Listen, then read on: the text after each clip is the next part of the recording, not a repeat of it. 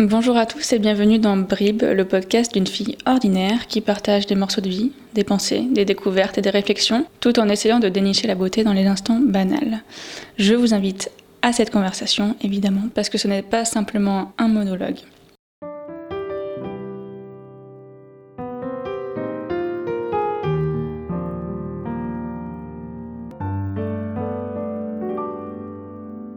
Bienvenue dans ce nouvel épisode du podcast. Comme je vous le disais hier, on va parler travail et travail qui nous correspond et travail qui nous plaise. C'est parti. Alors pour commencer cet épisode, je voulais vous partager une expérience personnelle. Il y a quelques mois, à la suite d'un CDD qui s'était bien déroulé, on m'a donné l'opportunité de rester en CDI sur le poste que j'occupais jusqu'alors. Et j'ai dit non. Alors je vous arrête tout de suite, je ne suis absolument pas contre le travail en entreprise ni les CDI. Je pense que ça pourrait tout à fait me correspondre. La raison pour laquelle j'ai refusé, c'est tout simplement parce que je savais que ce poste ne me rendait pas réellement heureuse. Oui, j'étais compétente sur toutes les missions que j'ai pu réaliser, j'étais bonne dans mon travail, mais je n'y trouvais pas l'épanouissement que je recherchais.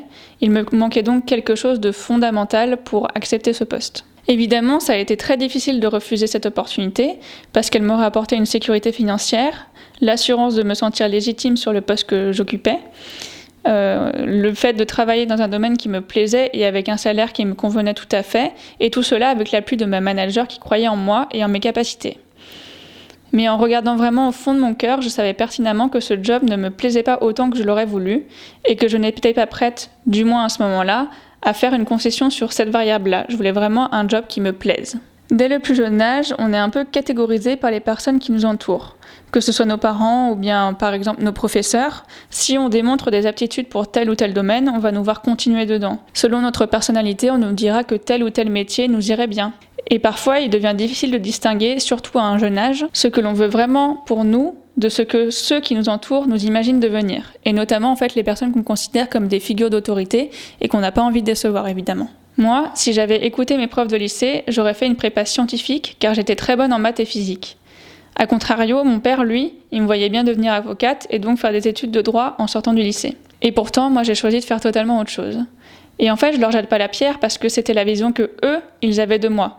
Mais dites-vous bien que ces personnes-là, donc toutes les personnes qui vous entourent, ne vous voient qu'à travers leur propre prisme et leur propre manière de penser et qu'ils ne connaissent pas non plus tout ce qui se passe dans votre tête et ce qui vous tient à cœur. Vous seul avez la connaissance de tout cela et le pouvoir de choisir votre voie, celle que vous considérez qui vous correspondra. Alors évidemment, je ne suis pas en train de dire que trouver du travail dans une voie qui vous correspond à 100% est facile ou même tout le temps possible, pas du tout, mais je suis persuadée qu'au moins se poser la question de qu'est-ce qui me plaît vraiment dans la vie est déjà un très bon début. On est probablement très nombreux à naviguer dans la vie sans vraiment se demander si ce que l'on fait nous correspond vraiment ou si on ne s'est pas laissé un peu porter par les attentes de nos proches et de la société.